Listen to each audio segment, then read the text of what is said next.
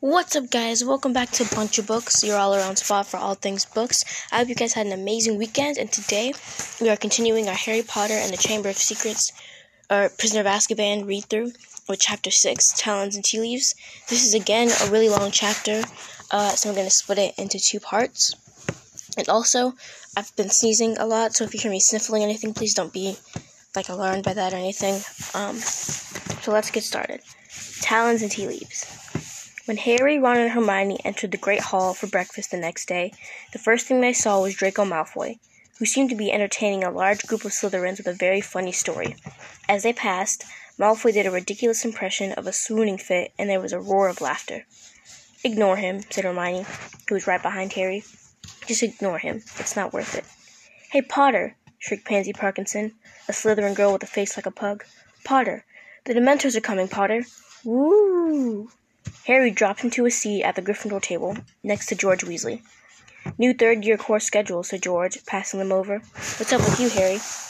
"Malfoy," said Ron, sitting down on George's other side and glancing over at the Slytherin table. George looked up in time to see Malfoy pretending to faint with terror again. "That little git," he said calmly. "He wasn't so cocky last night when the Dementors were down at our end of the train. Came running into our compartment, didn't he, Fred?" "Nearly wet himself," said Fred, with a contemptuous glance at Malfoy. "I wasn't too happy myself," said George. "They're horrible things, these Dementors." "Sort of freeze your insides, don't they?" said Fred. "You didn't pass out, though, did you?" said Harry, in a low voice. "Forget it, Harry," said George bracingly. "Dad had to go out to Azkaban one time, remember, Fred? And he said it was the worst place he'd ever been. He came back all weak and shaking. They suck the happiness out of a place, Dementors. Most of the prisoners go mad in there. Anyway, we'll see how happy Malfoy looks after our first Quidditch match," said Fred. "Gryffindor versus Slytherin. First game of the season, remember? The only time Harry and Malfoy had faced each other in a Quidditch match, Malfoy had definitely come off course. Feeling slightly more cheerful, Harry helped himself to sausage and fried tomatoes. Hermione was examining her new schedule. "Oh, good. We're starting some new subjects today," she said happily. "Hermione," said Ron, frowning as he looked over her shoulder, "they've messed up your schedule. Look, they've got you down for about 10 subjects a day. There isn't enough time." "I'll manage it. I fixed it all with Professor McGonagall." "But look," said Ron, laughing. "See this morning? 9 o'clock, Divination, and underneath, 9 o'clock, Muggle Studies." And Ron leaned closer to the schedule, disbelieving. "Look, underneath that arithmancy, 9 o'clock. I mean, I know you're good, Hermione, but no one's that good. How are you supposed to be in 3 classes at once?" "Don't be silly," said Hermione shortly. "Of course I won't be in 3 classes at once." "Well then, pass the marmalade," said Hermione. "But, oh Ron, what's it to you if my schedule's a bit full?" Hermione snapped. "I told you, I fixed it all with Professor McGonagall." Just then, Hagrid entered the Great Hall. He was wearing his long moleskin overcoat and was absent-mindedly swinging a dead polecat from one enormous hand. "All right," he said eagerly, pausing on the way to the staff table. "You're in my first-ever lesson, right after lunch. Been up since 5, getting ready for everything. Hope it's okay. Me, a teacher? Honestly." He grinned broadly at the end and headed off to the staff table, still swinging the polecat. "Wonder what he's been getting ready for," said Ron, a note of anxiety in his voice. The hall was starting to empty as people headed off toward their first lesson. Ron checked his course schedule. "You'd better go. Look, Divination's at the top of North Tower. It'll take us 10 minutes to get there." They finished their breakfast hastily, said goodbye to Fred and George, and walked back through the Great Hall. As they passed the Slytherin table, Malfoy did yet another impression of a fainting fit. The shouts of laughter followed Harry into the entrance hall. The journey through the castle to the North Tower was a long one. 2 years at Hogwarts hadn't taught them everything about the castle, and they had never been inside North Tower before. "There's got to be a shortcut," Ron panted as they climbed their 7th long staircase and emerged on an unfamiliar landing. There was nothing but a large painting of a bare sketch of grass hanging on the stone wall. "I think it's this way," said Hermione, peering down the empty passage to the right. "Can't be," said Ron. "That's south. Look, you can see a bit of the lake out of the window." Harry was watching the painting. A fat, dapple-gray pony had just ambled onto the grass and was grazing nonchalantly. Harry was used to the subject of Hogwarts paintings moving around and leaving their frames to visit one another, but he always enjoyed watching it. A moment later, a short, squat knight in a suit of armor clanked into the picture after his pony. By the look of the grass stains on his metal knees, he had just fallen off. "Aha!" he yelled, seeing Harry, Ron, and Hermione. "What villain are these that trespass upon my private lands? Come to scorn at my fall, perhaps. Draw, you knaves, you dogs." They watched in astonishment as the little knight tucked his sword out of its scabbard, and began brandishing it violently, hopping up and down in rage. But the sword was too long for him. A particularly wild swing made him overbalance, and he landed face down into the grass. "Are you all right?" said Harry, moving closer to the picture. "Get back, you scurvy braggart! Back, you rogue!" The knight seized his sword again and used it to push himself back up. But the blade sank deeply into the grass. Though he pulled with all his might, he couldn't get it out again. Finally, he had to flop back down onto the grass and pushed up his visor to mop his sweat off his face. "Listen," said Harry, taking advantage of the knight's exhaustion, "we're looking for the North Tower. You don't know the way, do you?" "A quest?" The knight's rage seemed to vanish instantly.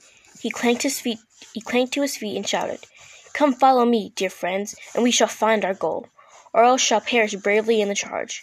He gave the sword another fruitless tug, tried and failed to mount the fat pony, gave up, and cried, "On foot then, good sirs, and gentle lady, on, on."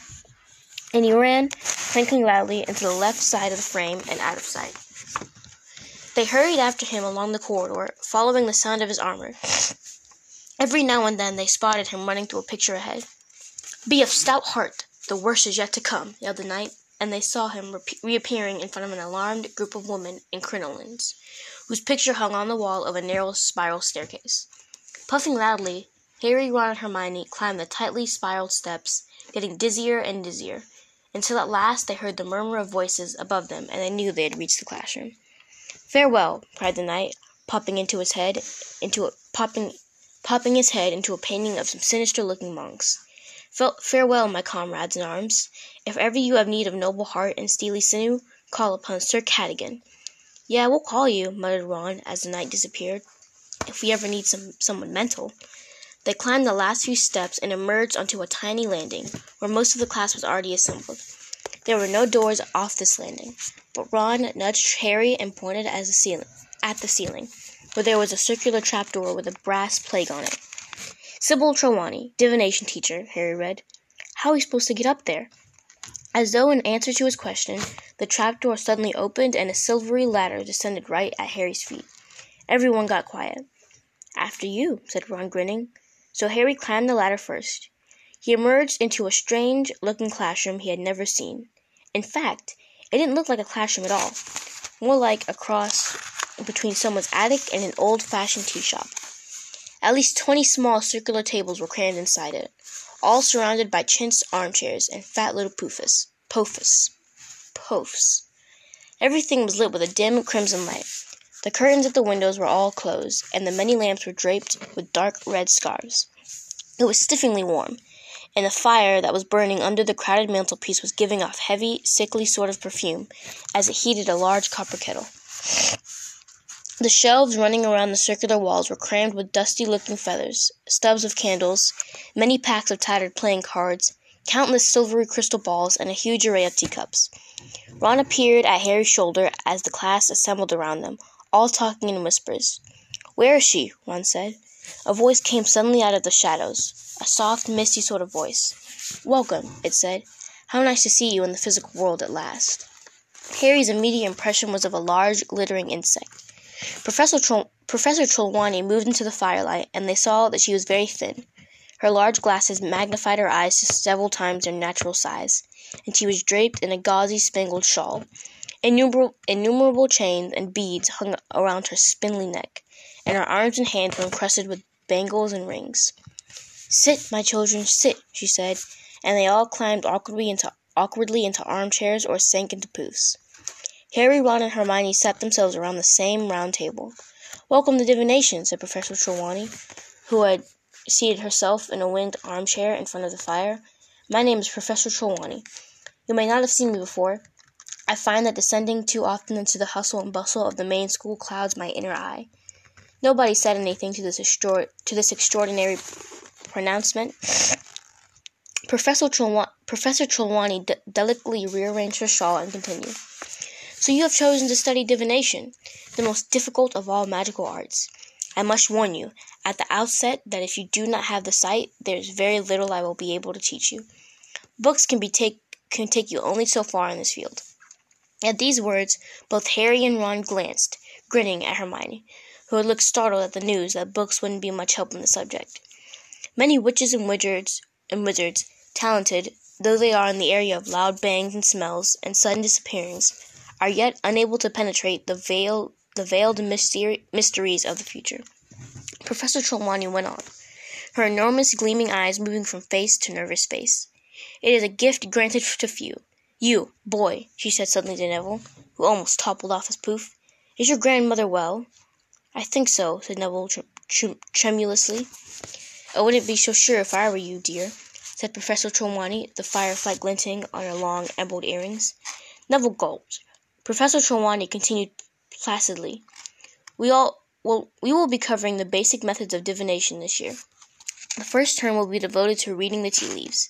Next term we shall progress to palmistry. By the way, my dear, she shot suddenly at Parvati Patil. Beware a red-haired man. Parvati gave a startled look at Ron, who was right behind her, and edged her chair away from him. In the second term, Professor Trelawney went on, we shall progress to the crystal ball. If we have finished with fire almonds, that is. Unfortunately, classes will be disrupted in February by a nasty bout of flu. I myself will lose my voice, and around Easter, one of our number will leave us forever. A very tense silence followed this pronouncement, but Professor Trelawney seemed unaware of it. I wonder, dear, she said to Lavender Brown, who was nearest and shrank back in her chair, if you could pass me the largest silver teapot. Lavender looked relieved, stood up, took an enormous teapot from the shelf, and put it down on the table in front of Professor Trelawney. Thank you, my dear. Incidentally, that thing you are dreading, it will happen on Friday the 16th of October. Lavender trembled. Now I want you all to divide into pairs. Collect a teacup from the shelf, come to me, and I will fill it. Then sit down and drink. Drink until the dregs remain. Swirl these around the cup 3 times with the left hand, then turn the cup upside down on its saucer. Wait for the last of the tea to drain away. Then give your cup to your partner to read. You will interpret the patterns using pages 5 and 6 of Unfogging the Future. It shall move among you, hoping and instructing. Oh, and dear, she caught Neville by the arm as he made to stand up. After you've broken your first cup, would you be so kind as to select one of the blue patterned ones? I'm rather attached to the pink. Sure enough, Neville had no sooner reached the shelf of teacups when there was a tinkle of breaking china. Professor Trelawney swept over to him, holding a dustpan and brush, and said, "One of the blue ones, then, dear, if you wouldn't mind. Thank you." When Harry and Ron had their teacups filled, they went back to their table and tried to drink the scaling tea quickly. They swirled the dregs around as Professor Trelawney had instructed, then drained the cups and swapped them. "Right," said Ron, as they both opened their books at pages 5 and 6. "What can you see in mine?" "A load of soggy brown stuff," said Harry. The heavily perfumed smoke in the room was making him feel sleepy and stupid. "Broaden your minds, my dears. Allow your eyes to see past the mundane," Professor Trelawney cried through the gloom. Harry tried to pull himself together. "Right, you got a crooked sort of cross," he consulted, unfogging the future. "That means you're going to have trials and suffering. Sorry about that. But there's a thing that could be the sun. Hang on. That means great happiness. So you're going to suffer, but be very happy. You need your inner eye tested if you ask me," said Ron, and they both had to stifle their laughs as Professor Trelawney gazed in their direction. "My turn." Ron peered into Harry's teacup, his forehead wrinkled with effort. "There's a blob a bit like a bowler hat," he said. "Maybe you're going to work for the Ministry of Magic." He turned the teacup the other way. "But this way, it looks more like an acorn. What's that?" He scanned his copy of Unfogging the Future. "A windfall. Unexpected gold. Excellent. You can lend me some. And there's a thing here." He turned the cup again. That looks like an animal. "Yeah, if that was its head, it looks like a hippo. No, a sheep." Professor Trelawney whirled around as Harry let out a snort of laughter. "Let me see that, dear," she said reprovingly to to Ron, sweeping over and snatching Harry's cup from him. Everyone went quiet to watch. Professor Trelawney was staring into the cup, rotating it counterclockwise. "The Falcon, my dear, you have a deadly enemy." "But everyone knows that," said Hermione in a loud whisper. Professor Trelawney stared at her. "Well, they do," said Hermione. "Everyone knows about Harry and you-know-who." Harry and Ron stared at her with a mixture of amazement and admiration. They had never heard Hermione speak to a teacher like that before. Professor Trelawney chose not to reply. She lowered her huge eyes to Harry's cup again and continued to turn it. "The club. An attack. Dear, dear, this is not a happy cup." "I thought that was a bowler hat," said Ron sheepishly. "The skull. Danger in your path, my dear." Everyone was staring, transfixed, at Professor Trelawney, who gave the cup a final turn, gasped, and then screamed. There was another tinkle of breaking china. Neville had smashed his second cup. Professor Trelawney sank into a vacant armchair, her glittering hand at her heart, and her eyes closed. "My dear boy. My poor dear boy. No. It is kinder not to say. No. Don't ask me." "What is it, Professor?" said Dean Thomas at once. Everyone had got to their feet, and slowly they crowded around Harry and Ron's table, pressing close to Professor Trelawney's chair to get a good look at Harry's cup. "My dear," Professor Trelawney's huge eyes opened dramatically, "you have the Grim." "The what?" said Harry. He could tell that he wasn't the only one who didn't understand. Dean Thomas shrugged at him, and Lavender Brown looked puzzled, but nearly everybody else clapped their hands to their mouths in horror. "The Grim, my dear, the Grim!" cried Professor Trelawney, who looked shocked that Harry hadn't understood. "The giant, spectral dog that haunts churchyards. My dear boy, it's an omen, the worst omen, of death." Harry's stomach lurched. The dog on the cover of Death Omens and Flourishing Blots, the dog in the shadows of Magnolia Crescent. Lavender Brown clapped her hand to her mouth, too.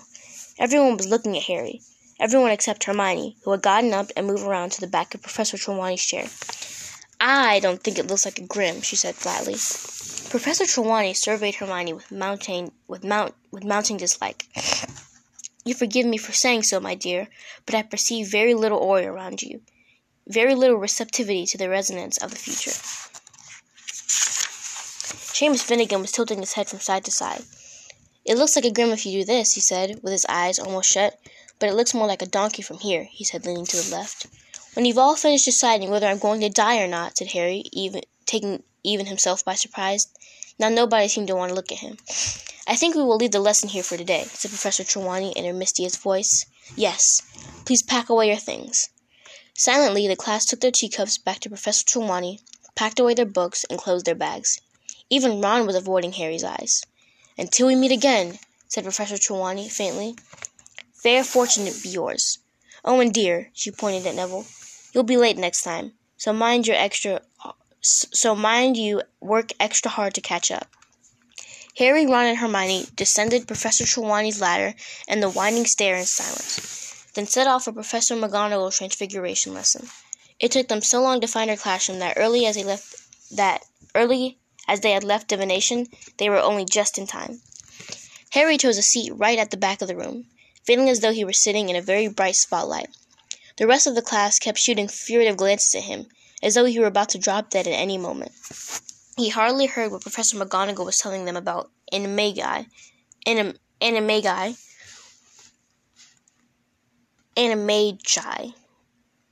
wizards who could transform at will into animals, and wasn't even watching when she transformed herself in front of their eyes into a tabby cat with spectacle markings around her eyes. Really, what has gotten into you all today?" said Professor McGonagall, turning back to herself with a faint pop and staring around at them all. "Not that it matters, but that's the first time my transformation's not got applause from the class." Everyone's heads turned toward Harry again, but nobody spoke. Then Hermione raised her hand. "Please, Professor, we've just had our first divination class, and we were reading about tea leaves, and—" "Ah, of course," said Professor McGonagall, suddenly frowning. "There's no need to say any more, Miss Granger. Tell me, which of you will be dying this year?" Everyone stared at her. "Me," said Harry finally. "I see," said Professor McGonagall, fixing Harry with her beady eyes. "Then you should know, Potter, that Sybil Trelawney has predicted the death of one student a year since she arrived at this school. None of them has died yet. Seeing death omens is her favorite way of greeting a new class. If it were not for the fact that I never speak ill of my colleagues... Professor McGonagall broke off, and they saw that her nostrils had gone white. She went on more calmly. Divination is one of the most imprecise branches of magic. I shall not conceal from you that I have very little patience with it. True seers are very rare, and Professor Trelawney... She stopped again, and then said, in a very matter-of-fact tone, "You look excellent in health to me, Potter, so you will excuse me if I don't let you off homework today. I assure you that if you die, you need not hand it in." Hermione laughed. Harry felt a bit better. It was harder to feel scared of a lump of tea leaves away from the dim red light and befuddled perfume of Professor Trelawney's classroom. It was harder to feel scared of a lump of tea leaves away from the dim red light and befuddled perfume of Professor Trelawney's classroom. So that was Chapter 6, Part 1. I'm sorry if I read a little fast. I'm not used to reading out loud, so I do read a little bit fast when I read. If you have any complaints, if you want me to work on something, if you have any suggestions of what I should do on the next episode of my podcast, then just let me know. If you have any books you suggest I read, any songs that you suggest I listen to, any movies you want me to review or you want me to watch, just let me know. And if I do any reviews of books or anything and you guys have a different opinion, then you can let me know in the voice comments. And I might be putting my email into videos if you guys want me to email, but I'm not sure if I'm going to do that yet. So I hope you guys have an amazing day, and I will see you guys next time.